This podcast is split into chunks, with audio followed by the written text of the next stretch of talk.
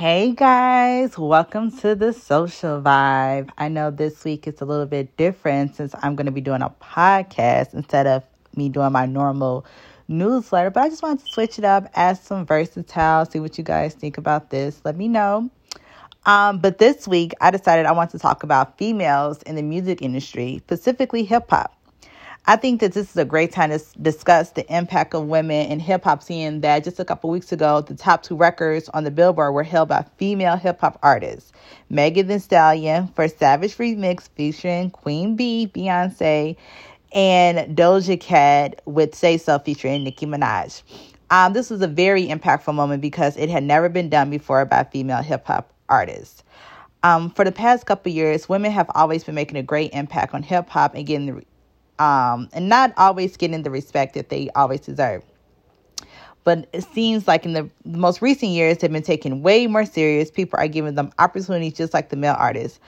Um, I will also say that during this time, women are also showing that there does not have to only be one type of female artist. There could be a breadth of, of female artists. We have people like Rapsody, we have the Megan Thee Stallion, we have the City Girls, we have Doja Cat, we have Saweetie, we have Nicki Minaj. It just shows you that female artists are able to be versatile just like the male artists. I love the fact that female artists are really perfecting their craft. They're really trying to let you guys know that they are a force to be reckoned with, which they have always been.